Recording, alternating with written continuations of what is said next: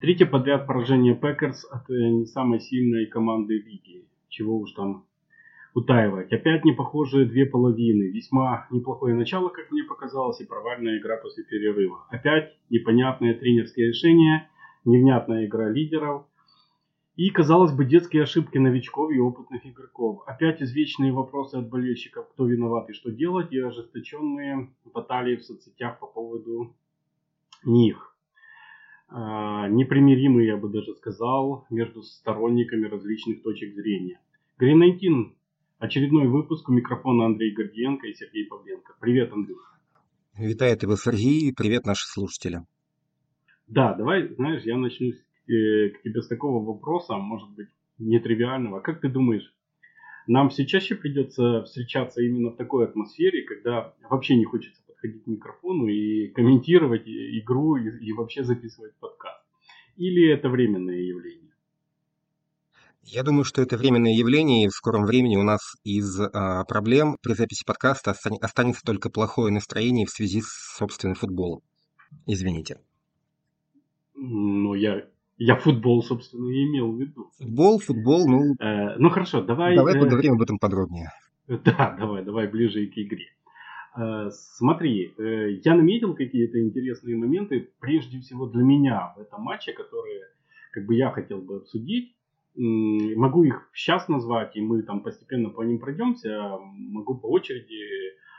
Если у тебя будут какие-то вопросы, или у тебя есть какие-то темы, то тоже можем назвать. Вот. Устраивает тебя такой подход, как бы, в проведении? Да, вполне, давай, конечно. Начинаем. Окей. Смотри, давай. Первое, что, наверное, бросилось в глаза всем, и что хотелось бы обсудить, это изменения в нашей линии. Томми Дженкинс справа, Майер в центре, Ранен и Нижман справа. Как тебе вообще игра этой новой линии? Что ты скажешь о таких именно тренерских решений тренерского штаба? И, может быть, опять-таки мы не знаем, когда выйдет Бахтиарий или выйдет ли, о каких-то перспективах именно этого построения линии. Знаешь, мне бы, конечно, хотелось бы, чтобы у нас в подкасте был третьим Дима Иванов. Он все-таки играл, ну, конечно, в российской лиге, но он все-таки на позиции линейного. И ему все нюансы, детали этой игры видны гораздо лучше, чем нам. Мы с тобой можем по сравнению с ним в таком достаточно дилетантском ключе обсуждать. Давай попробуем то, что мы с тобой увидели. Ну, я тогда начну с себя. Мне кажется, мы пожертвовали заведомо блоком на выносе, чтобы тянуть пас протекшн. Бинго, согласен. 100%. Извини, что перебиваю, но 100%. И это, в общем-то, и повлияло на план на игру, потому что я вот для конкурса прогнозов составляю линии на основании букмекеров, то есть у меня есть какие-то там закладочки, где я смотрю линии Вегаса, и была линия на Арна Джонса, по-моему, 13,5 выносов за игру. Но я такой, ладно, давай на один скину вниз, 12,5. И в итоге Джонс и Дилан вместе вынесли 12. При том, что, в общем-то, первую половину мы в концовке там вели в два владения. Не то, чтобы нам было нужно активно пасовать, и мы могли вполне спокойно выносить. Но мы этого не делали, потому что, в принципе, наш блок к этому не готовился. Но и, в принципе, на пас-протекшене блок был довольно-таки плох, потому что давление — это хорошо, мы их почти что не пропускали, я не помню, сколько их там было, может быть, 2-3 за всю игру, то есть я их не видел. А вот то, что мы много нарушали правила, это, конечно, симптом того, что мы не были готовы к игре, и 90% нарушений, они обычно бывают от того, что кого-то просто обыграли, это, по сути, единственный шанс остановить соперника, свалить. Вот Йош Ниман справа у нас, конечно, там флагов наловил. Как пример, вот количество нарушений в линии на пас-протекшене — это следствие того, что линия была как бы, не то что не готова, она была довольно-таки сырая. Ну да, экспериментальная, тут я с тобой соглашусь. В принципе, мне понравилось, да, потому что Дженкинса перевели налево каким-то образом уравновесить Тома, да, уравновесить крылья.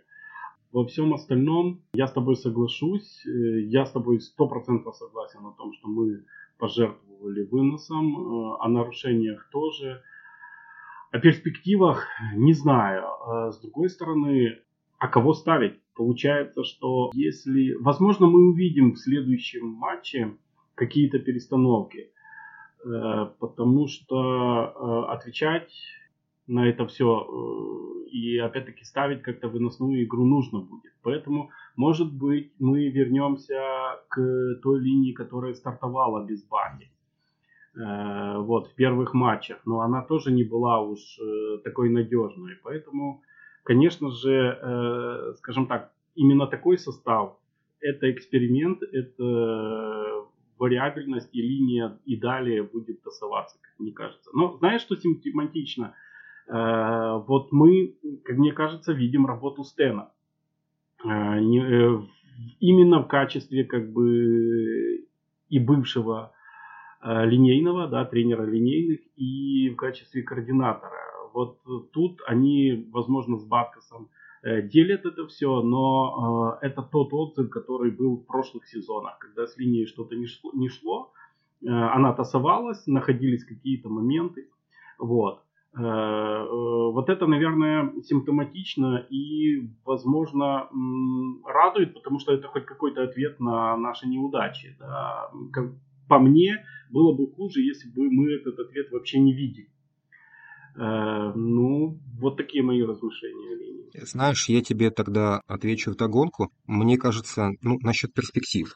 Вот именно перспектив. Мне кажется, что мы будем сейчас искать некий остов, костяк линии, основу эдакую. Там какие-то базовые схемы разбора на зонном блоке. То, за какой гэп на подборе отвечает, если он остается свободным, мы будем насчитывать именно вот такой, нащупывать именно такой фундамент игры на пас-блоке. На выносе вторично в нашем случае все-таки надо Арона защищать. И вот когда уже мы что-то вот такое вот эдакое наиграем, потому что предыдущее сочетание вот вообще не работало. И вот тогда мы будем что-то в нее инкрустировать, что-то менять, кого-то переставлять. Пока что вот такой вот фундаментальный, не знаю, как это назвать, аджастмент, слово такое, но аджастмент немножко другое, но можно, в принципе, применить. Такой фундаментальный аджастмент. Мы поменяли позиции у 4 из 5 линейных, и вроде бы работало лучше. И вот уже от этой печки мы будем плясать. Некую почву под ногами нащупали дно, так сказать, от него оттолкнулись, и уже вот будем потихонечку менять. Там Тома на Баху, Нимана на Дженкинса и так далее и тому подобное. То есть вот это вот у нас отправная точка, вот от нее мы пляшем сейчас. Я думаю, так. Возможно, да. Окей, соглашусь.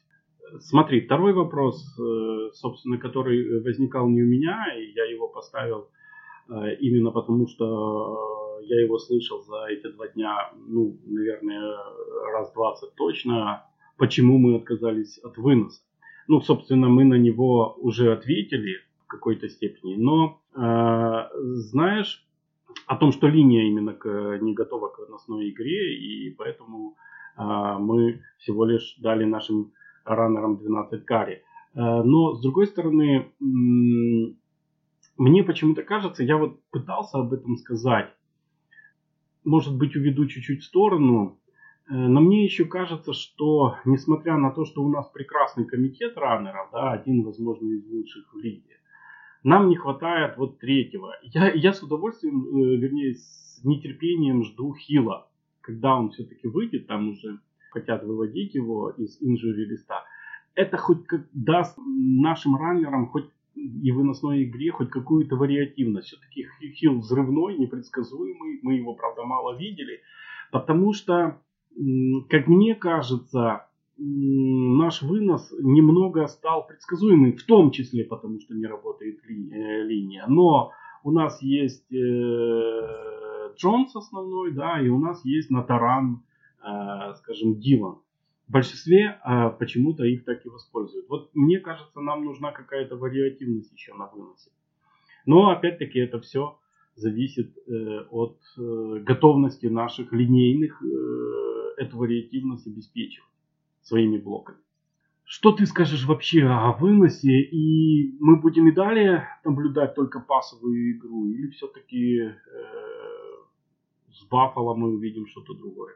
в прошлом подкасте или в одном из предыдущих упоминал про такую воронку катастроф, когда каждая последующая неудача оказывается там вдвое-втрое более болезненной, потому что накладывается на предыдущие. И вот мы будем потихонечку эту спираль, по сути, раскручивать в обратную сторону. Мы будем цепляться за то, что работает, и потихонечку от этого тянуться вверх. Что будет с нашим выносом, я не знаю. Если у нас будет необходимо там получить лишние полсекунды на пас-протекшене или наладить получше выносной блок, я не знаю, чего захотят Лафлёр и Стенович, какое решение они посчитают более целесообразным, и мы можем только гадать. Насчет Хила, ты его дождешься, по сути, вместо Амари Роджерса, потому что я что-то не верю в то, что Хил получит значимые снэпы. Я в этом очень сильно сомневаюсь. Может, и против Амари. Кстати, отвлечемся, знаешь, я посмотрел на два паса на Амари, и мне кажется, что мы его просто неправильно используем. Мы его поставили на возвраты, да, но он на возвратах лажает. Кто-то скажет, а как же он ловить будет, если он не может простой пант словить? То, как он сыграл, его один кетч и второй чуть-чуть там не достал, мне понравилось. Он напомнил себя времен Клемсона, очень резкий. Эту резкость, возможно, нужно больше было использовать, потому что он же действительно напоминает чем-то молодого Коба. Так что на него сейчас несутся там различные громы и молнии, вплоть до того, чтобы отправить его выбросить на мусорку. Но, возможно, просто нужно подумать о том, как его по-другому использовать. Я тоже пока не спешу его списывать в утиле, думаю, что еще можно с ним что-то попытаться сделать. В любом случае, игрок на небольшом новичковом контракте — это более полезная фишка, чем какой-нибудь там ветеран, который не факт, что будет лучше, но за большие деньги. Так что, на Амари-то мы еще, думаю, поглядим. Я его тоже не готов увольнять, но сменить амплуа на возврате, полагаю, что, в общем-то, и надо бы. Одно дело ловить мяч, да, когда там, ты ошибся, инкомплит, дропнул. И другое дело, когда у тебя уже есть история, которая давит на твою психику, история фамблов и мафов на возвратах. Это немножко другая песня, другое пальто, и с возвратов его, конечно, убирать уже давно пора. А на приеме... Да, тут я соглашусь. А на приеме, учитывая все наши проблемы с ресиверами, с травмами, думаю, почему бы нет, давайте поглядим. Если мы брали, в конце концов, ресивера, мы как ресивер его пока что не видели. Прежде чем увольнять, давайте хоть попробуем. Я думаю, что мы его в ближайших матчах будем чаще видеть на поле. Именно в основе. Окей. Если честно, переходя к следующему, я не знаю, что еще обсуждать в линии нападения, потому что дропы наших новичков и остальных, мне кажется, это не лечится. Дроп и дроп, что его обсуждать в конце концов. А для меня более интересным было то, что Джейер Александр второй матч играл персонально против лучшего принимающего соперника. И если ресивера Джетс, скажем так, даже вспомнить, сейчас фамилию не могу, да, то в этой игре МакЛорин во второй, особенно половине, просто разорвал джа. Хотя в первой половине у Джейра были прекрасная работа против того же МакЛорина. И почему такой контраст? И с Джетсом тоже справлялся. Почему такой контраст, как ты думаешь? Будем ли мы все-таки и далее продолжать Джейр в центре или по персоналке, а Стоукс, Даглас на краю? Тем более, что, как мне показалось, Даглас себя даже лучше на краю по этой игре чувствовал, чем в центре по прошлому. Что ты думаешь по этому поводу? Может, у тебя есть еще какие-то наблюдения, что-то добавить? Знаешь, а я не соглашусь с тем, что МакЛорин так уж сильно обыграл джа. Можешь даже вспомнить эпизод с тачдауном на Терри МакЛорина, да, когда там буквально руки джа были на плечах у ресивера. Это было плотнейшее, очень плотное прикрытие, и просто попал. Попал квотербэк, и не бывает идеального прикрытия. Да, я с тобой соглашусь, но как минимум 3 момента мне запомнились. Да, это было плотное прикрытие, но МакЛорин все-таки в результате этого мяч получил. 1 тачдаун и 2 набора достаточно больших ярдов. Поэтому я так и сказал, что, как мне кажется, он проиграл. Оттенки мы можем, конечно, сравнивать, но... Продолжай, интересно дальше. Знаешь, есть такой парадокс, что против плохого квотера твой топовый корнербэк будет иметь статистику хуже, чем против хорошего. Сейчас попробую объяснить. Ну вот представь себе, против нас играет там Мич Трубиски, да? У которого там башка не переваривает больше одного рида. Вот он знает перед снэпом, что я буду кидать там, допустим, Валена Робинсона или вот там в Терри МакЛорина. И снэп, плотное прикрытие, никакого сепарейшена нету. Он не хочет больше никуда кидать, он больше ни о чем не думает, он будет поливать на своего альфа-ресивера. Там инкомплит, а потом что-то пройдет. Опять инкомплит, опять что-то пройдет. А против хорошего квотера, который там делает 3 рида перед броском, стата будет лучше, потому что этот квотер, там, условно, там Брэди, да, посмотрит, ага, вот тут плотное прикрытие. Вот тут пара ярдов сепарейшена, кину-ка я лучше на вторую опцию. То есть против хорошего квотера будет стата лучше, потому что хороший квотер тупо в Джейера кидать не будет, в принципе. А против плохого, ну, не то чтобы Хайнеке плохой, но...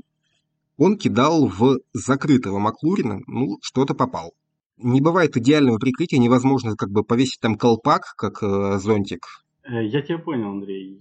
Мне кажется, что, понимаешь, просто у Джа, ну, хотя он хороший, я думаю, что прикрытие персоналку-то он играл и на студенческом уровне, но ему вот этих навычек, да, или, ну, да, скиллы, да, ему просто нужно обвыкнуться, прокачать эти скиллы. Как мне кажется, когда он вот, если и дальше мы будем наигрывать, а мне кажется, что именно такую систему мы и дальше будем все-таки наигрывать, то чем более уверенно, чем более будут, знаешь, мышцы, руки и все остальное вспоминать, тем более уверенно Джа будет себя чувствовать и противостоять ресиверам.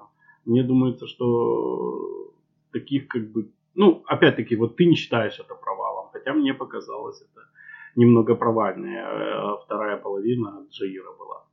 Ну и нужно сказать, что после травмы Джата тоже не в лучшей форме, давай тоже так признаемся честно. Это не тот Джа, которого мы привыкли там видеть по первым 2 сезонам. Слушай, если честно, пока что в All-22 именно за Джа не смотрел, тогда уж сегодня погляжу, но вот мне реально показалось, что он прям плотно прикрывал, но он же не может как бы его там взять за шкирбан или там обнять за пояс. Вот. Он бежит рядом.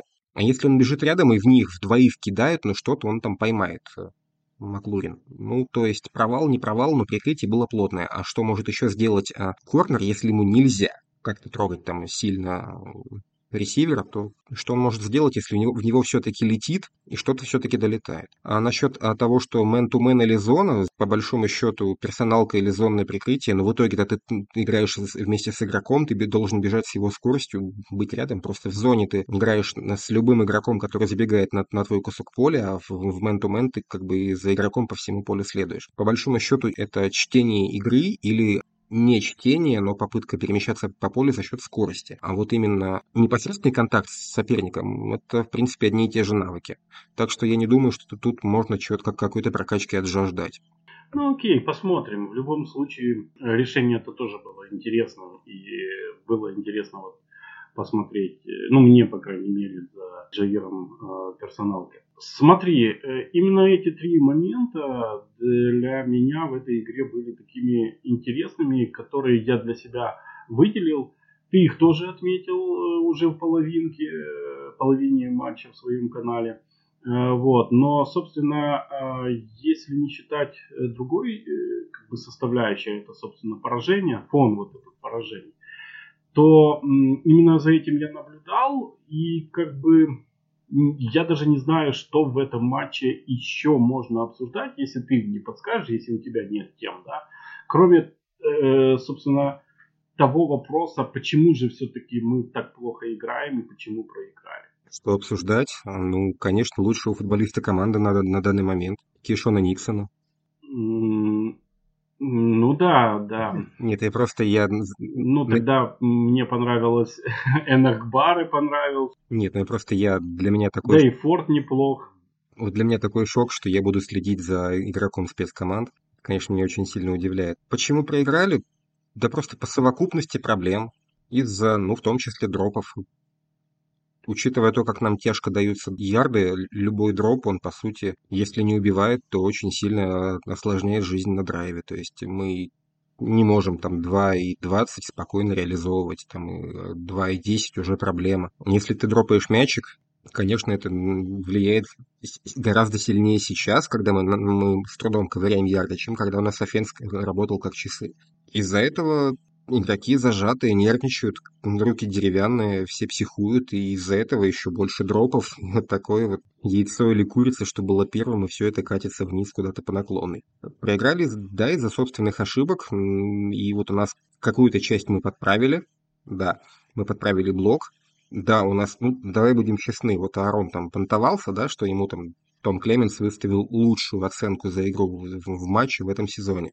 Да, конечно, как бы это признак о том, что он до этого играл-то очень паскудно, если этот матч был для него лучшим. Но по большому счету я, в общем-то, соглашусь. Это, ну, не то чтобы прям лучший, но лучше, чем в воскресенье Аарон в этом сезоне пока не играл. Пасы шли довольно-таки точными, и спасибо в том числе как бы конверту, то, что он и держал, и не было давления, и он даже не особо схлопывался. Но вот нас убили дропы, убили несколько драйвов. Игроки нервничают, у игроков плохое настроение, игроки не в тонусе, игроки боятся ошибиться, из-за этого ошибаются еще больше. Вот надо как-то в них вселять потихонечку уверенность. Вот по совокупности проблемы в спецкомандах, а не работающий вынос, дропы, причем мы как бы можем, конечно, ругать новичков, но называть там Тонина новичком или Арна Джонса, ну, вряд ли можем. Того же Лазарда. Ну, то есть ветераны, они тоже чувствуют себя не в своей тарелке. Вот совокупность проблемы, и из-за этого мы уступили в 2 очка. А Амари подарил Вашингтону 3. Согласись. Но смотри, если мы говорим об Аароне, тогда тем более его высказывание о том, что некоторых нужно усадить на лавку, они не способствуют, скажем, культуре и в команде, и тому, чтобы игроки получили эту уверенность. Потому что все-таки лидер должен в том числе и эту уверенность продуцировать команде, помогать. А так сказать, вот я хорошо сыграл, а новички или остальные, да. Хотя Роджер признал, что это наши ошибки, но он же не сказал, что это наши и мои. Он сказал, что это наши и их. Вот их неназванных, которых нужно посадить на лавку. Ну ладно, самовлюбленность Аарона это не секрет, действительно. Ошибаются все, ошибки были даже и у защиты, что тут я соглашусь с Андреем Коноплевым, который говорил, что ошибки нашей защиты вызваны тем, сколько времени она проводит на поле, практически не отдыхает, и поэтому они, да, скапливаются по большей случае в концовках матчей, да. Начали-то прекрасно, раза 4 могли перехватить. Но, знаешь, кроме твоих объяснений, как бы у меня есть свое. Я не знаю, согласишься ты или не согласишься, но мне кажется, что что-то было упущено летом во время тренинг-кемпа. К сожалению, у меня не было возможности пристально следить за лагерем, да, как в прошлые годы, но какие-то моменты вот мне не нравились. Мне кажется, именно там вот при подготовке и были сделаны ошибки, которые сейчас вот влияют на нашу игру. Смотри, вот 3 сезона 13-3. Омрачают небо только провалы в плове, ну и, возможно, уход Адамса. Даже уход Хакетта и Гетси был принят как-то буднично, потому что, ну, казалось, мы их заменили достойными людьми, своими людьми. Удалось завлечь без зачу такого крупного специалиста. Аарон не приносил проблем в этом межсезонье, да, все урегулировано. Все прекрасно. Прекрасный драфт, казалось бы. Казалось, мы взяли новичков с огромным потенциалом по тем позициям, которые были нужны. И плюс еще по отзывам на первом же мини-кемпе они этот выбор начали подтверждать. Вот, все уладили, все. У нас, ну вот, все прекрасно. Нам нужно только чуть-чуть потренироваться, и Лэмбо Трофи сам плывет в Green Bay. Отсюда вот это, что мне не понравилось, это постоянные отсрочки ветеранам во всех кемпах. Понятно, что боясь травм, всего остального. Но похоже, потом неучастие тех же ветеранов при сезоне. И похоже, все это, да, сыграло какую-то свою роль в несыгранности как в отдельных линиях, так и между линиями. Возможно, не пересмотрели плейбук, не подумали, как будут функционировать связи во время матчей между новыми людьми в тренерском составе. Там, не распределили какие-то полномочия. Да? Ну, то есть, о чем я говорю, что, возможно, в тренинг-кемпе было какое-то самоуспокоение после 13-3 три раза подряд. Да? И вот все это влияет на игру и результат сейчас. У меня, правда, есть еще одно предположение, но если у тебя есть какая-то рефлексия на мои слова, то я выскажу другое предположение после твоей рефлексии. Если говорить о психологии, то помимо нескольких лет по 13-3, еще и начали при, в общем-то, довольно-таки плохой игре, начали 3-1, что тоже способствовало успокоению. Помнишь Джа, да, вот, мол, тот же Джа, да, если, мол, проиграем Джетс, тогда буду нервничать. Да. То есть то, что еле-еле вытягивали матчи, до того его не волновало. Тоже вот такое успокоение. А в плане физподготовки, если честно, я полагаю, что в НФЛ все это годами и десятилетиями отлажено. Это, во-первых. И какие-то такие отличия, они, в общем-то, не влияют. Это первое. Второе. Напомни мне, сколько там вообще тренировок в каркасах за кэмп. Там, по-моему, не больше 10. Ой, я не помню. То есть я не уверен, что кэмп вообще особо влияет на самом-то деле на подготовку к сезону, если честно. Ну, понимаешь, я говорю даже не о физических каких-то навычках, а именно о взаимопонимании каком-то, ну, между игроками. Об этом больше, о какой-то слаженности. Потому что, ну, мы же видели, что команда не слажена. То есть недопонимание между Аароном и ресивером, между игроками линии, между Аароном и Майерсом. То есть вот все, чего раньше, собственно, не было. Ведь тренировок-то не добавилось, как-то это раньше прокачивалось, понимаешь? Но смотри, у меня есть еще такое предположение, чуть-чуть другое. Да, мы неплохо начали чемпионат, но в принципе...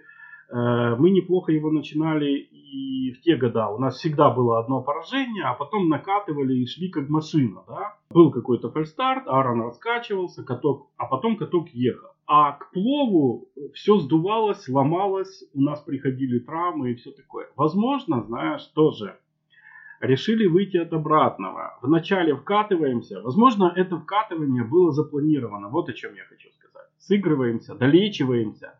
А вот во второй половине набираем ход. Ну, как знаешь, наши комментаторы любят говорить, вывод на пик формы к решающим матчам, правильно, да? Ну, тем более, что календарь, в принципе, располагал. У нас было вот это время, казалось бы, вкатиться до Баффо. Но, похоже, какие-то все-таки с этой тактикой, если она была, чуть-чуть просчитались. Вот у меня еще... Возможно, обе эти вещи, что я сказал... И то верно. То, что более усугубляет. Я с тобой немножко поспорю. Я не думаю, что если у нас было запланирование вкатывания в сезон, то у нас было в планах поражение на 6-й неделе дома от Джетс в 3 владения. Не, поражение как раз и не было в планах. А вкатывание было, но думалось, что пройдем с горем, там, с пополам. Поэтому, собственно, это и не вызвало вот такой... Те победы не очень уверенные, это и не вызвало такой, знаешь, какого-то опасения. Вот, возможно, оно было запланировано. Да, ни шатка, ни валка, но как-то мы этих Giants пройдем. А вот дальше вот уже мы там едем.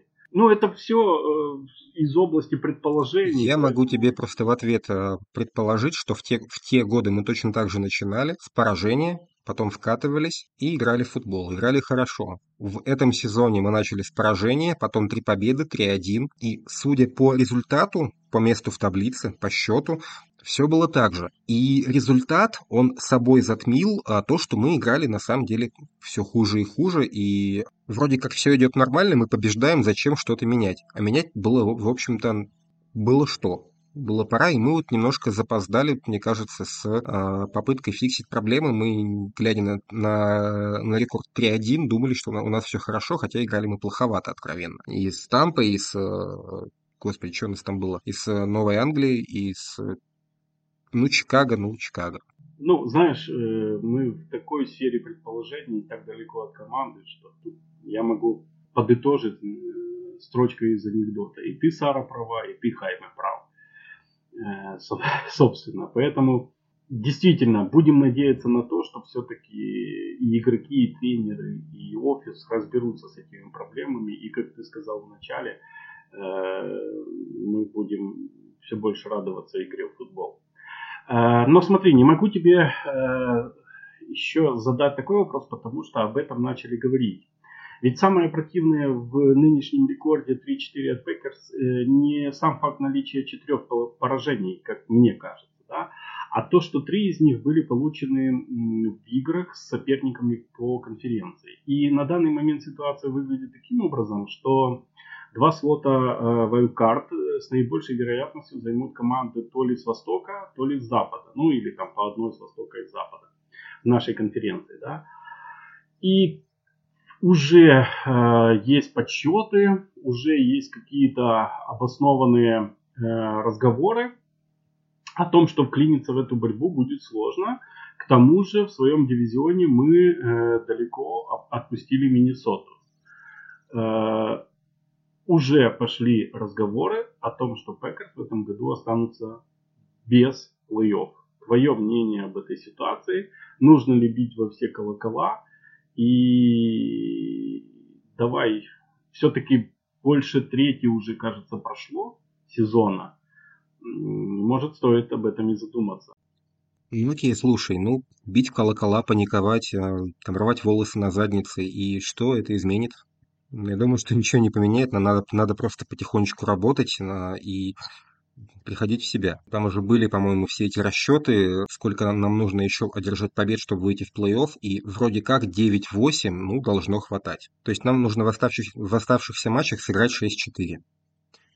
Вот, в принципе, вот скажи мне, вот если бы Пейкерс были в порядке, ты бы сомневался, что мы в концовке сможем намутить 6 побед в 10 матчах? Нет, я не сомневался. Вот. Я думаю, что если мы будем играть нормальный футбол, мы в плей-офф, конечно, попадем. Вопрос в том, попадем ли мы в плей-офф с такой игрой, ответ, скорее всего, нет. Ну, с такой игрой нам и делать нечего. Да, с тобой согласен. Попадем ли мы в плей-офф, если будем нормально играть в футбол? Да, попадем. То есть нам надо просто нащупать свою игру и продолжать как бы над этим работать и потихонечку копить победки. Но даже если нам все записали уже поражение в Баффало, да, ну, надо будет закончить 6-3 сезон. Ну, мне кажется, тут нет ничего невозможного. Если будем в порядке, если будем хорошо играть, придем в себя, то, конечно, мы в плей-офф будем. Если нет, то что там делать? Это ты правильно отметил. Ну, как-то так. Я с тобой согласен. Ну, просто я так прикидал. У Миннесоты, кажется, календарь полегче. Но, опять-таки, кто думал, что Giants пойдут 6-1, да? Поэтому посмотрим. Вообще, с твоими тезисами я тоже соглашусь. И последнее.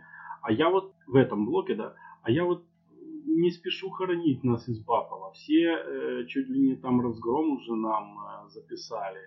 Но тут действительно, да, или может быть совершеннейший разгром, или все-таки самолюбие Арна Роджерса будет уязвлено. Особенно после вчерашних его слов, там и в Твиттере, и во всем пошла критика большая. Обычно Арн любит, не любит, а старается на такую критику отвечать. Поэтому я бы не сбрасывал со счетов игру с Баффало. Мне кажется, что может получиться, наоборот, отличная игра. И заранее луз в нашу лунку я бы не ставил. Вот так вот. Знаешь, если бы не наши проблемы с ресиверами, а с травмами, то я бы с тобой согласился. Но, конечно, это будет большим фактором. В том сезоне, да, у нас был похожий матч в Аризоне, как ты помнишь, да, когда мы играли без ресиверов, но тогда у нас работало нормально все, не считая этого. И блок, и пас-протекшн, и ран-блок, и вынос работал. Сейчас мы, к сожалению, этим не располагаем. А Баффало, наоборот, работает почти что без ошибок. То есть вот в той ситуации одна проблема, нехватка ресиверов, она как бы могла быть скомпенсирована геймпланом, игрой по земле. В нынешних реалиях, к сожалению, мне кажется, что это гораздо менее реально. Ну, возможно, мы какими-то там попытками Лафлёра в необычный плей-коллинг, в интересный плей-дизайн, как вот были в минувшем матче. Кстати, по этому матчу мне Лафлёр понравился, если честно. Были такие довольно оригинальные вещи у него. Но вероятность того, что мы победим в Баффало, а в тех же условиях, каких мы в том году победили в Аризоне, она, конечно, заметно ниже. Ну и Баффало, конечно, не прошлогодняя Аризона. Ну да, все говорит против нас, но посмотрим. интересные решения Лафлёра. Как там говорится, да, отличная погода, плюс 20, легкий ветерок, солнечный день, идеальный ровный газон, но опять все против наших футболистов, да? Ну да. Давайте просто еще вспомним одну статку о том, что в том году в дивизионном раунде играли в НФК 4 команды, соответственно, это Лос-Анджелес, Сан-Франциско, Тампа и Грин-Бэй. У нас в этом году за спиной уже 7 недель, и у всех этих команд по 3 победы. Да. Это... То есть все команды хромают. Довольно любопытно. Окей. Об интересных решениях Лафлёра смотрите на канале Андрея. Там он все подробно достаточно рассматривает. Вот ты упомянул... Ну, не то, что подробно, конечно, но... Ну, подробнее, так, чем некоторые.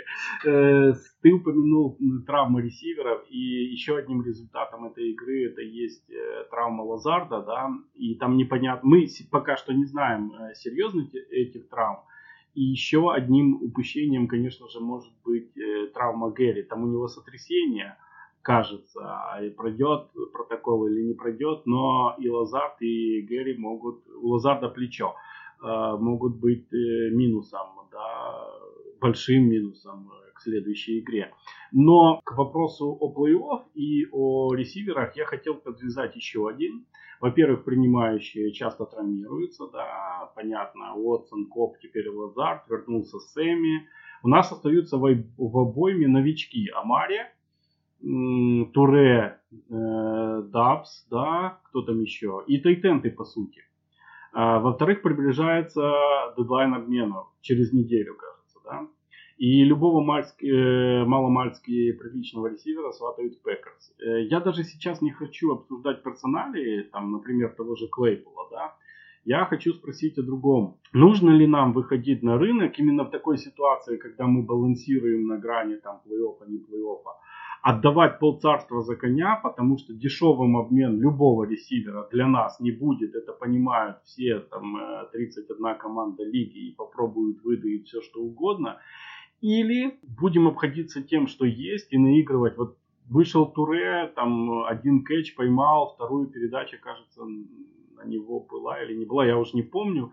Вот, но, может быть, нужно дать шанс и этим людям, да? И тому же Амари, и тому же Дабсу. Что ты думаешь? Я думаю, что мы на рынок выходить будем, что мы, скажем так, мы готовы платить больше, чем обычно за игрока, но вот именно вот полцарства за коня мы отдавать вряд ли станем. Конечно, мы будем вести себя в этом плане активнее, чем обычно, ну хотя бы потому, что сейчас от нашего менеджмента необходимо соответствие ожиданиям. То есть люди ждут, что мы кого-то найдем, какого-то ресивера возьмем, и, ну, хоть что-то им принести нужно, потому что отсутствие такого обмена, оно разочарует не только трибуну Лэмбо-Филд, но, в общем-то, и команду. Я думаю, что мы кого-то найти попытаемся, и мы готовы платить больше, чем в былые годы, но это будет связано в первую очередь не с тем, что мы ищем какого-то там топчика себе, хотим урвать на флажке. Вряд ли мы сможем это сделать просто-напросто. У нас особо денег нет на звезду, а новичка нам... мало кто продаст. Но это будет скорее просто такая жертва общественному мнению, и надо понимать, что в общественное мнение входит и мнение самой команды. Ну смотри, первый раунд, который там по слухам просят того же Клейпола, это много или мало? За Клейпола первый раунд? Нет, конечно нет. Ну вот. Плюс у нас с кепкой-то тоже очень большие проблемы. Я думаю, что, может, мы и попытаемся выйти, но ничего из этого. Скорее всего, так. То есть активность мы проявим, а вот то, что мы получим какого-то игрока, скажем, даже выше среднего, я вообще не верю. Я с тобой соглашусь. Думаю, так оно и будет, да. Окей, слушай, Андрей, у меня еще один остался очень популярный вопрос среди болельщиков, и потом перейдем к тем же вопросам от болельщиков, которые они задали нам в нашем чате.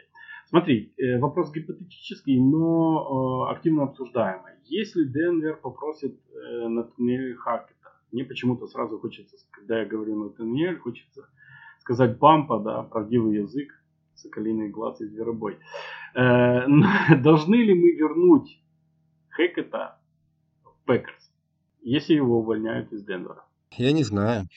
Вопрос в том, чего он захочет, какова будет цена его возвращения в Грин-Бэй, как он оживется с людьми, которые заняли новые роли, в том числе заняли его кабинет. Это достаточно тонкая психология, и захочет ли он вообще работать сходу тут же или отдохнет, потому что он может, по-моему, вполне спокойно сидеть на печке и ничего не делать, и ему будет Денвер платить зарплату. Я не знаю, как его в команду инсталлировать, по ходу сезона, но думаю, что в принципе это возможно, если это будет устраивать в первую очередь его. Во вторую, как бы наш штаб, и мы найдем ему место. Я эту вероятность этого расцениваю как довольно-таки высокую, если его уволят, но на эту хату ставить не пойду, конечно. Okay. В принципе, неплохой вариант. Окей, Живем, увидим. Я тебя понял. А мне кажется, что дважды в одну и ту же реку не выйти. И опять-таки мне кажется, что Хакетт и уходил. Тебе насчет двух рек просил передать привет Джош МакДэниелс. Да, я понимаю. И Патришия тоже, да. Смотри, но мне кажется, что Хакетт уходил и именно потому, что хотел попробовать себя в одной ипостаси, в другой ипостаси, и как раз на должности выше. И есть у меня такое подозрение, что возможно, на должности координаторов Пэкерс, как он читал, или как он думал, или как он понимал, или, может быть, даже так и было, он себя исчерпал. Но вот он отдал все, и, возможно, это тоже было решением пойти дальше, понимаешь? И мне кажется, что простое возвращение мало что исправит. И тут я с тобой соглашусь. А как быть со Стэном? Как вписать Хакетта в ту уже сложившуюся ситуацию в тренерском штабе команды. Так что, вопрос, опять-таки, гипотетически нужно, чтобы Денвер его сначала уволил. Знаешь, по Нейту он, если честно, шагнул через ступеньку. То есть он же был не плейколлищем, да, координатор, а тут он сходу в плейколлеры и в главные тренеры. Это плюс две обязанности, причем те, что занимают много времени. Как в том было в фильме классическом российском, да, бери ношу по себе, чтобы не падать при ходьбе. Вот. А Нейт не вывез. И обычно, если его уволят уже сейчас по ходу сезона, это, конечно, будет реально оглушительный провал. Все-таки тренера в первый сезон увольнять не принято, как минимум по ходу сезона. И обычно после таких провалов люди идут там как бы на ступеньку ниже от предыдущей, то есть по большому счету, ему бы на стороне предложили, возможно, роль ассистента в другой команде, а у нас его как-то возьмут, если не на ту же должность по статусу, но на те же обязанности, возможно, на ту же зарплату и в знакомый коллектив, и возможно, что как раз-таки мы для него будем очень привлекательным вариантом. Я думаю, что и Стенович, и Лафлёр с ним долго работали, и они с ним спокойно найдут общие связи, и как ему там найдут место в подсобке, поставят монитор и ноутбук. Уж что-нибудь с этим придумают. Ну да, соглашусь. Все, я исчерпал, переходим к... Если у тебя нет, что добавить? Ну что, давай тогда я зачитываю их. Окей, давай. Первый вопрос. Нас спрашивает Виктор. Что за нах происходит? А Срен его знает. Ну да. Но если бы мы знали, то мы бы, наверное, были где-то там вторыми-третьими на рынке.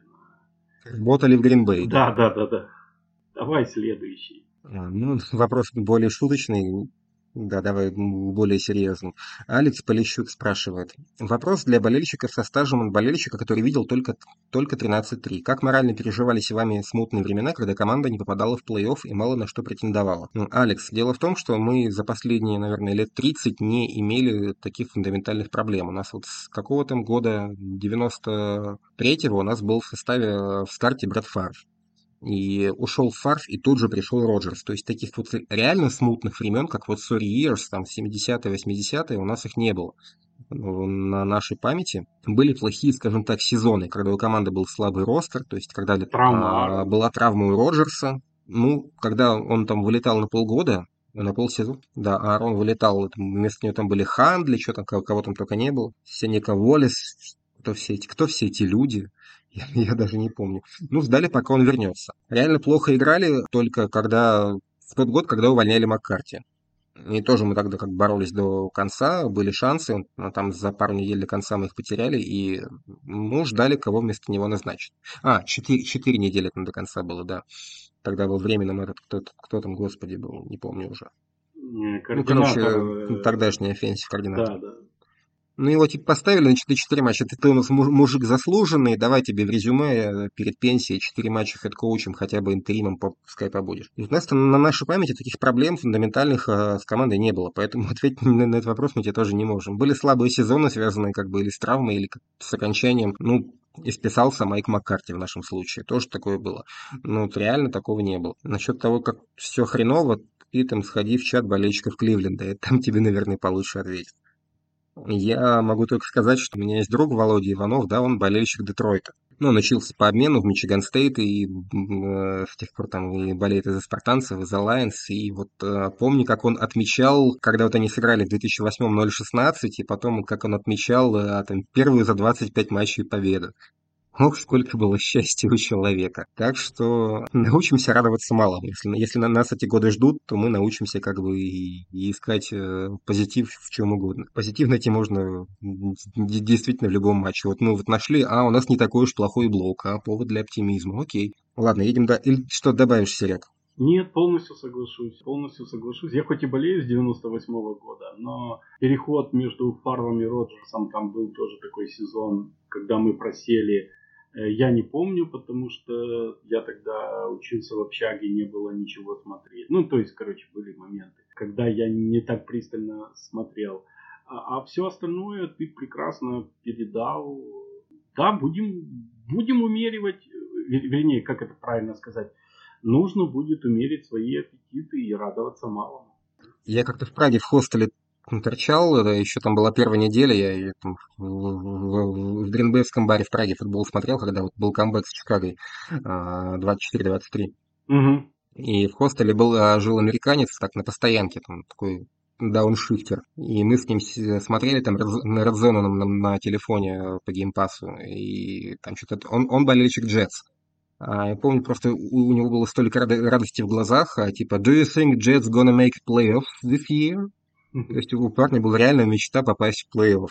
То есть, ну, каждому свое, всякое... Ладно, едем дальше, это можно долго рассуждать и обмениваться воспоминаниями. Я не так давно, как ты, болею, я, там, считаю, что с 97-го, там, Супербоула с Денвером, но вот реально смотрю постоянно вот с 2007-го, то есть я вот застал последний год Фарва. Ну, приблизительно, да. Но у меня вот не такой большой стаж. На этот год попал переезд, потом теща, там были все. Ладно, дальше. Руслан нас спрашивает. Или ты добавляешь что-то? Не-не-не, дальше. Давай. Про тещу. Теща, привет. Это теща, вообще долго. Женщина. Это вообще долго. Давай.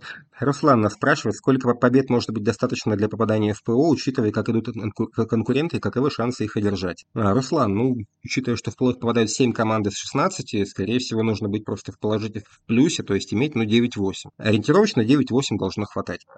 Есть ли шансы их одержать, если мы будем... 10, да, почти наверняка. Есть ли шансы? Шансы, конечно, есть. И если мы будем играть нормальный футбол. Если нет, то шансов нет. То есть все как бы в наших руках, ногах, и никто нам не помешает, и типа победа одержать время нас самих. Потолок у команды высокий, потенциал есть, игроки хорошие, просто надо как-то собраться в кучку и начать показывать нормальный футбол. Ну, мы, по-моему, сегодня уже довольно подробно обсудили, дальше не будем разглагольствовать. Так, дальше Павел Сергеев отвечает на вопрос о том, как мы переживали все эти годы, скидывая ссылку на магазин с бухлом. Тоже вариант. Каждому свое, я как бы состояние опьянения не люблю, поэтому приходится на...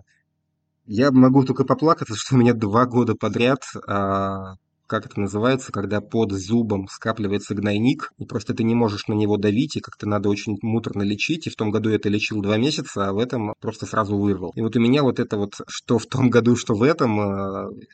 Пик боли зуба приходился на тот матч в плей-офф, который мы проигрывали. То есть на конференцию в том сезоне, в позапрошлом году, на дивизионку в прошлом сезоне. И то есть я все это переживал, закидываясь просто горстями обезболивающих. В эдаком туманчике переживал все эти. То есть это ты виноват, да? Это твой зуб виноват.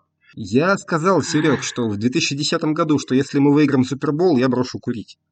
Вот курить я так и не бросил с тех пор, потому что прошло 12 лет, вот. Так что никто, кроме меня, не виноват. Надо было бросать курить, мы бы там выигрывали Супербол каждый год. Я вот, сам виноват.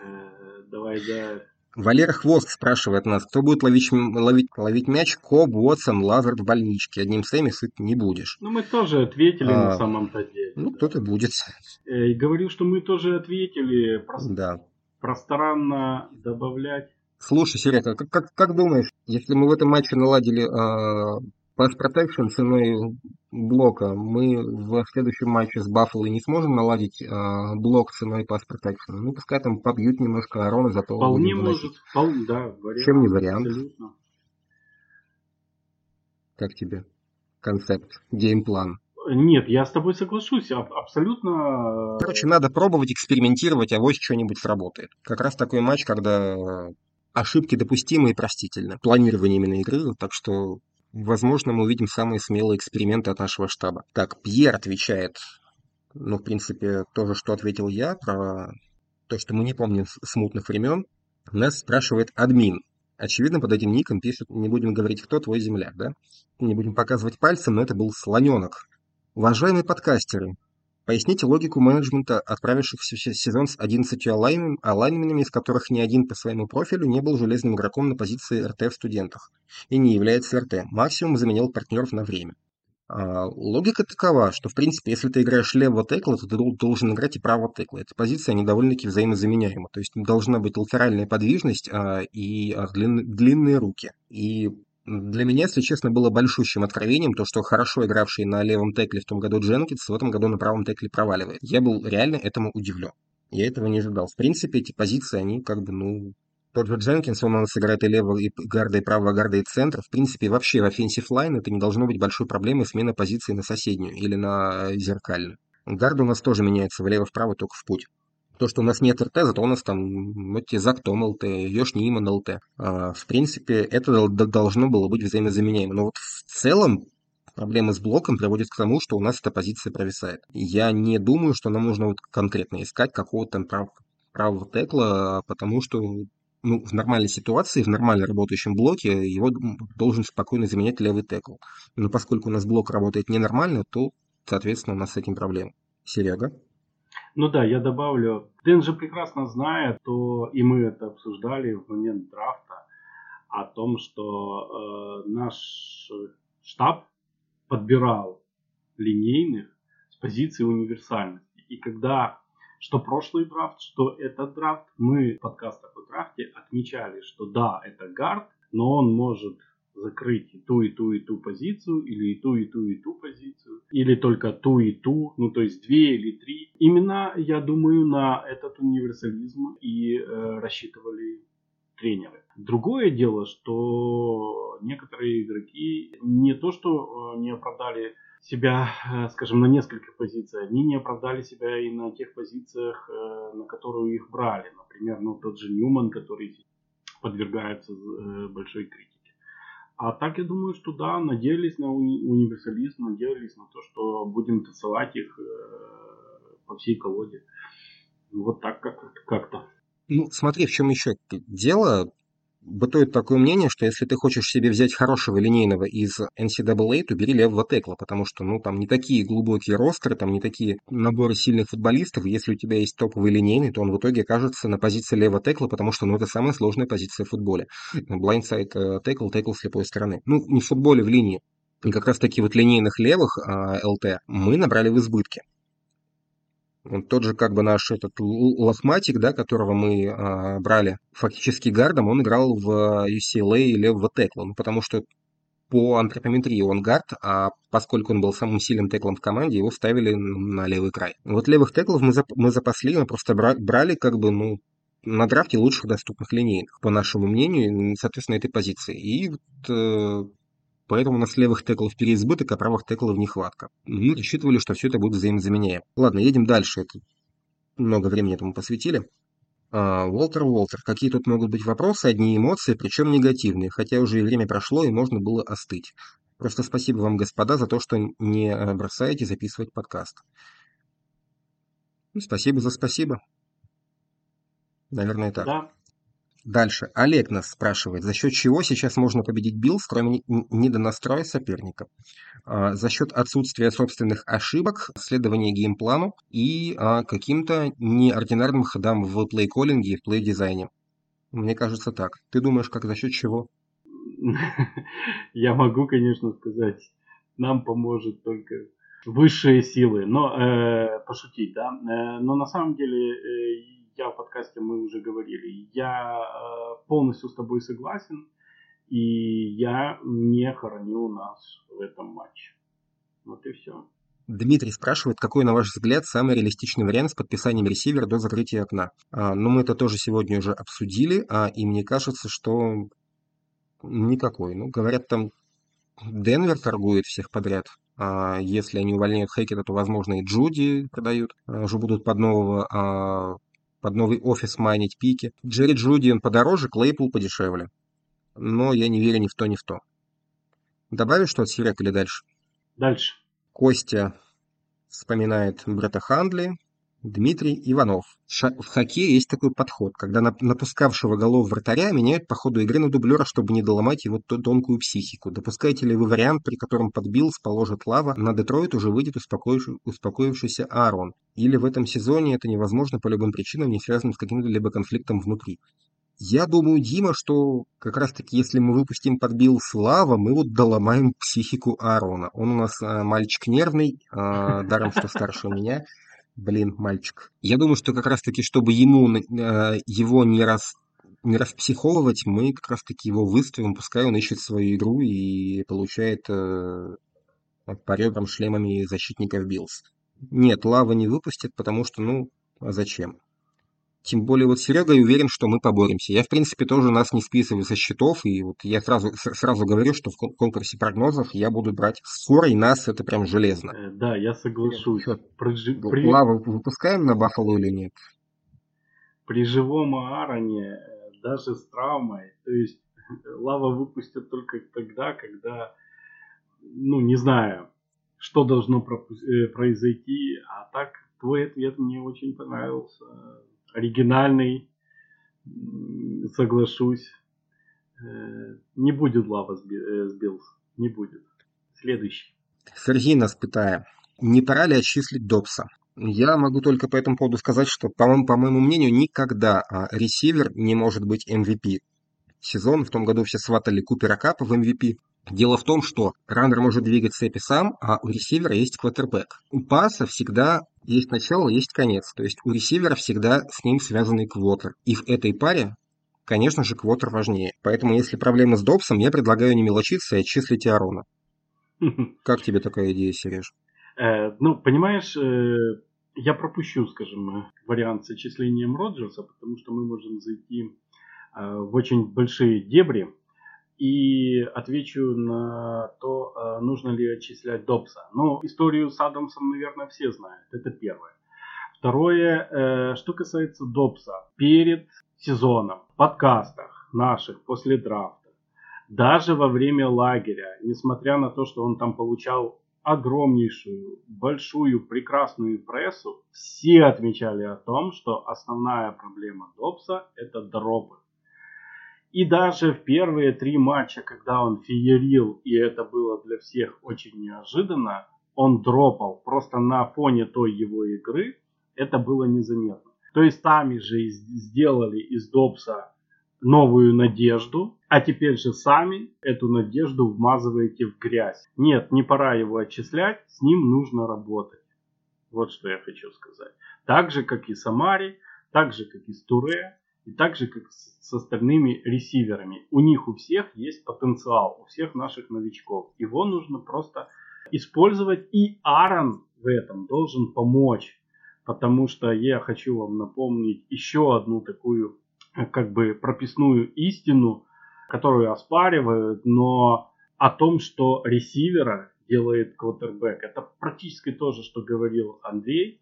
Но... Если мы этот тезис применяли к Роджерсу, все там, 15 лет, 16 лет он уже в команде, да, то вот смотрите, ресивера делают квотербэк, что не было бы Роджерса, возможно, не было Пикоба и Адамса, то почему мы сейчас не применяем этот к тому же Добсу? Поэтому некоторые дропы, некоторые непонимания действительно нужно делить на двоих и... Нужно работать и в этой связке. и Аарону с молодыми квотербэками, и принимающими, и принимающими над собой. Вот, поэтому нет, не рано списывать. И посмотрим, дайте пар... Опять-таки, все ресиверы, это тоже прописная истина футбола. Для ресивера очень главный, или там наиглавнейшим, да, является второй год. Вот посмотрим, что и вырастет. Я добавлю к твоим словам, скажем так, у многих игроков, только что пришедших в НФЛ из NCAA, одно из основных впечатлений у ресиверов, одно из основных впечатлений — это насколько быстро и сильно летит мяч. Да. То есть к таким пулям, к таким мощным броскам они в студентах не привыкли. И Добс, откуда он там у нас? Из Невады? Да, из Невады. Если я не ошибаюсь. То есть невеликого полета команды, и просто к такой игре квотербека, к таким мощнейшим броскам, когда там... Ну, все-таки Аарон-то. Ну, я не знаю, кто там квотер был в Неваде, но тем не менее. Ну, то, что ты переходишь из команды там середнячка студентов к Hall of Fame квотеру. Надо привыкать. Хотя, если честно, я не знаю, насколько этот вопрос был шутливым, и не слишком ли много мы времени потратили, отвечая на такой достаточно шуточный вопрос. Ну, конечно, никто его вычислять не будет, потому что, ну, очень хороший потолок у пацана, многообещающий новичок, и сыграл-то всего-то 7 матчей в... скажем так, со взрослыми. Так что сгодится нам этот фрей-игрок, пока что с него многого не требуете. Дальше. Алексей Маляренко. Наладь пас, чтобы пошел вынос, наладь вынос, чтобы пошел пас. И то барахлит, очень барахлит линия. Может быть, имеет смысл посмотреть кого-то в линию? Центра Баталкова. Смотри, Андрей, проблема в том, что никто нам не даст. Да, не даст. Мы линии уделили очень много времени в этом подкасте. А толкового центра Майерс не самое главное, не самое слабое звено в этой линии. Поэтому с ним тоже нужно работать. Плюс все-таки взаимопонимание между центром и квотером, как бы эти ребята, которые отдают и получают снэп, это все-таки не то звено, которое стоит менять на ходу. Все-таки, да, конечно, лучше, если о чем-то думать, то это думать о гардах. Но, опять-таки, я не думаю, что нам кто-то их там продаст. Возможно, кого-то можно поискать из ветеранов на рынке. Из, типа, как мы нашли там пару лет назад Джарда Вильдира. Он неплохо нам в конце сезона себе показал. Ну, вот что-то подобное. Сильного ветерана, который там захочет еще там тряхнуть стариной и пока что не имеет команды. Это может быть. А так топового нам никто не даст. Ладно, едем дальше. Юзер с ником 501. В недавнем подкасте один из ведущих называл Вашингтон недокомандой. Я даже соглашался, но, как оказалось, мы и им можем проиграть. Я не знаю, может, ко мне, я как бы Вашингтон, как бы считаю, недокомандой, потому что даже название, блин, там 2 года названия не было. Ну, да, мы можем... Сейчас мы можем проиграть кому угодно. Это как бы не показатели. Да, Вашингтон слабая команда. Ну, серьезно. Почему там Риверос, его там 17 побед за 3 года, его еще не выгнали, я не знаю. Ладно, не суть. У него, собственно, вопрос начинается. Вопрос такой. Чувствуются проблемы с дебэками в этой игре, особенно ярко себя проявили Александр и Стоукс. Ну, по Александру я уже отвечал, а по Стоуксу, ну, сейчас тогда дам тебе, Серег, слово, потому что по Стоуксу я сегодня не могу ничего обсуждать. Второй, так вообще 2 игры подряд, помимо технических ошибок, допускает грубо дисциплинарное. В НФЛ вообще проблемы с воздействием на характер и поведение игроков, но как-то на это влиять все же надо. Как, по-вашему, можно исправить Стоукса и иных игроков, психующих или деморализованных? А про замену Роджерса на возврате пантов я уже говорил. Ну, давай, Серег, по Стоуксу, по его психам и вообще как бы по дисциплине в команде. Опять-таки, ты тоже об этом говорил, что когда ничего не идет, когда все ломает, когда все себя чувствуют очень некомфортно, то, конечно же, и психуют. Да, Стоукс тоже проводит, скажем, я тут соглашусь, но я бы, наверное, даже не на дебэков смотрел, а скорее на секондари. Посмотрите, как мне кажется, по крайней мере, по сравнению с прошлым сезоном, сдал Эймос. Сейвидж тоже очень незаметен на поле, но они тоже не успевают. То есть, когда... О чем я хочу сказать? Проблемы есть во всех линиях. Они видны где-то больше, где-то меньше. В одной игре выстреливают одни, в другой выстреливают другие. И Стоукс-то начал психовать тоже в конце игры, когда... Тяжелейшие состояния, когда они были на поле, ну сколько там, в 2 раза больше, кажется, чем нападение. Ну, я утрирую, но все равно. Когда действительно ничего не ладилось и нужно было какие-то решения. Ведь вы поймите, что иногда нарушения могут пойти и на пользу команде. Вот. Подзадорить каким-то образом. Это не тот случай, я понимаю, о каком моменте вы говорите. Вот. Но в данном случае это все идет от состояния, общего состояния команды. Разберутся, начнут играть лучше, в какие-то моменты наладят что-то, не будет таких нарушений, не будет таких психов. Вот и все, как мне кажется. Обсуждать Стокса детально, конкретно, это нужно за ним посмотреть на All-22 и посмотреть, как он действовал в каждом конкретном снэпе. Тогда можно сказать, там, просел он или не просел. Я этого не делал, я делюсь только общими впечатлениями, собственно, так же, как и с Эймосом и с Сейвиджем на фоне, да, всего. Так что вот такое. Ну, а дальше, отвечая про замену Роджерса на возврате пантов, ну, тут мы, наверное, и я, и Андрей согласимся, что да, Амари нужно с этой позиции выбирать, ставить туда кого-то нового, а Амари искать новое место на поле. Я только отмечу, что, в принципе, киков уже возвращает-таки Шон Никсон в основном. Так что, думаю, замена и на пантах, она не за горами. Окей, давай дальше. Давай. Алексей Дзюба. Такое ощущение, что в 3 проигранных матчах наше нападение не работало по-разному. Но есть ли первопричина? Роджерс постарел, Адамса нет, комбинации креативно некому рисовать, или все это сразу и потому не лечится быстро? Сам задал вопрос, сам ответил. Как мне кажется. Ну, по большому счету, да, но хотел бы процитировать Льва Николаевича Толстого, да, что да, все вот... выигранные матчи выиграны одинаково, каждый проигранный матч проигран по-своему. Да, ты, как бы, Леш, ну, ты сам на свой вопрос действительно ответил, все эти проблемы, они вкупе дают такой удручающий эффект, но лечить какие-то из них, вот первоочередную, ну, какую-то проблему выделить нет возможности, потому что, ну, все они как бы выстреливают в зависимости от обстоятельств. Я не думаю, что так уж дал Роджерс все-таки, как бы это действующий MVP, но не мог он просто за одно межсезонье, там, даже опившись айоваски, и там, встречаться и уйти на пенсию. Ну что, обсуждать еще раз про то, что команда психует, что Стоукс психует, потому что если в целом команда играет хорошо, да, то он знает, что ну да, ну ошибся, но ребята подстрахуют, наберут очки, там, собьют пас, сделают перехват. А сейчас он понимает, что каждая его ошибка, она очень... дорого стоит, и поэтому он как бы переживает, допуская небольшие ошибки. Но вот когда дали флаг и отменили тачдаун Расула на возврате фамбла, это было, конечно, очень обидно, и там был флажок-то такой себе. Я понимаю его разочарование в этом вопросе. Надо просто начать играть лучше, меньше ошибаться, тогда будем меньше психовать. А футболисты-то те же, что были в том году, играли хорошо и совсем как бы нервными не были. Другое дело, что как это сделать, как это проще, потому что, ну, это ж винтик, маленькая деталька.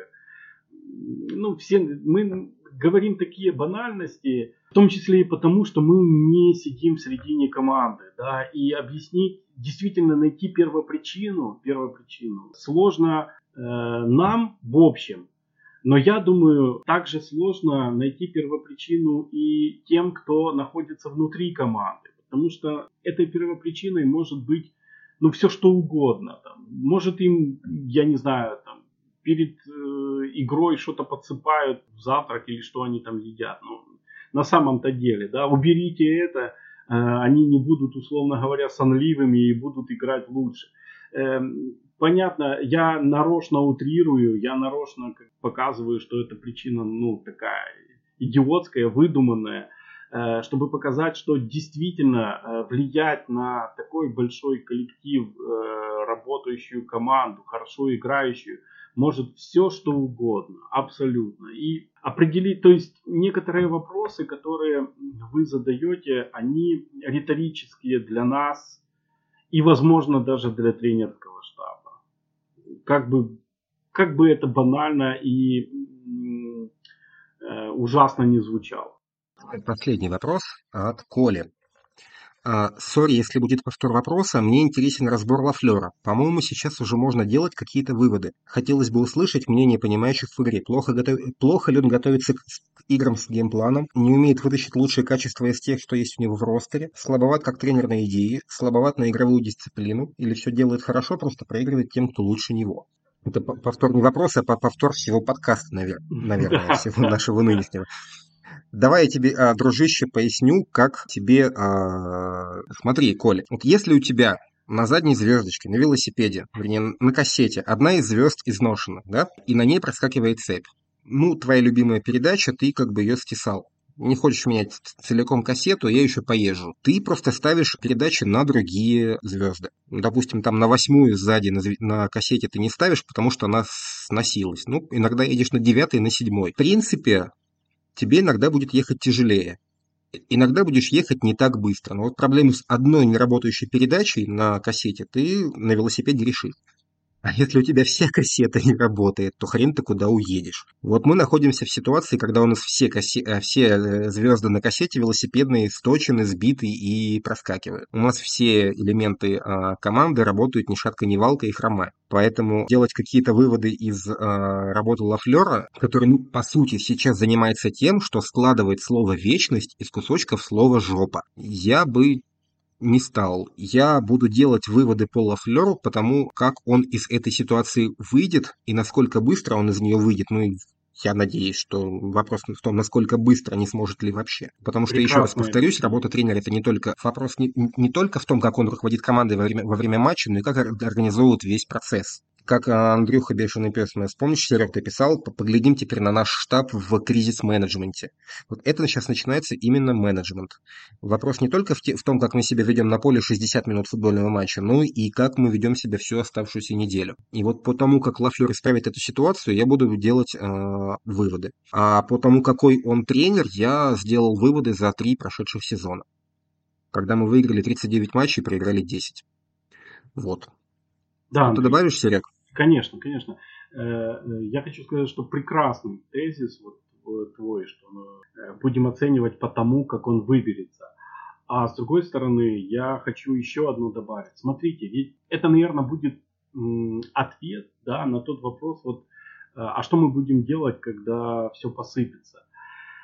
Хочу сказать, что футбол настолько многоплановая игра, что даже вот в таких кризисных ситуациях, как сейчас, есть моменты, да, за которыми можно наблюдать. Вот один из таких моментов, то, что Андрей отметил и Док отметил, это как тренерский штаб будет из этой жопы, как ты говоришь, выбираться. Да? То есть можно, конечно, кто-то любит, большинство, наверное, любит смотреть, как летит мяч на там, 80 ярдов и как безумно там на бровке ресивер его вылавливает. Кто-то любит там таких меньше, кто-то любит смотреть на защиту, как делают секи, как корнеры. Кто-то любит таких еще меньше смотреть за тренером. Но к чему вся моя тирада? Что даже в плохих играх. Я вот, например, Чикаго каждую игру смотрю специально. Мне интересно. Еще, правда, не посмотрел с Нью-Инглендом, потому что не было времени.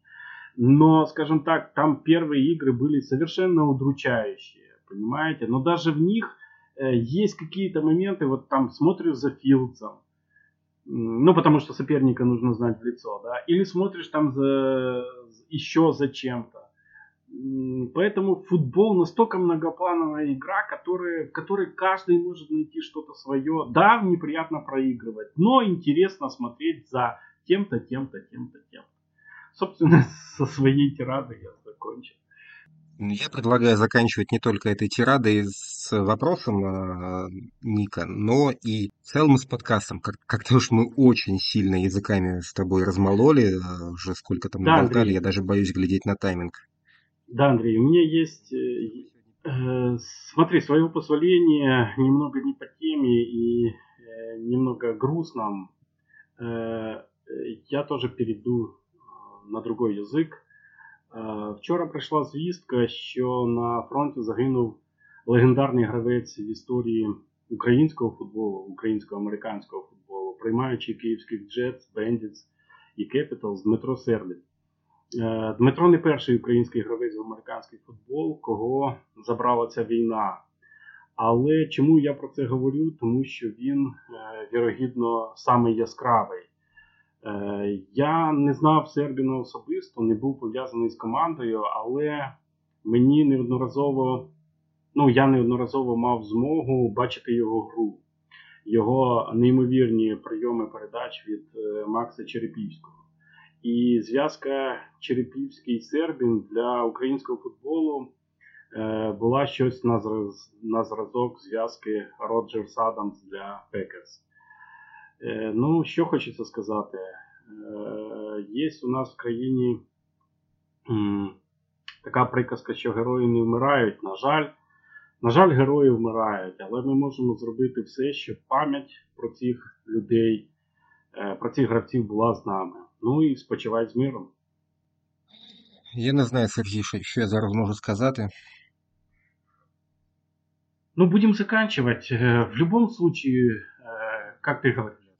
как ты говорил с Дэном всегда, смотрите хороший футбол, да, потому что футбол дарит нам радость, вот, объединяет нас. Вот давай на этом и закончим. У нас было не так. Смотрите хороший футбол и болейте за Green Bay Packers, а хороший футбол — это и есть Green Bay Packers. Да, прекрасное окончание. Что-то подобное. Всем пока. Ну что ж, всем удачи, счастливо, берегите себя.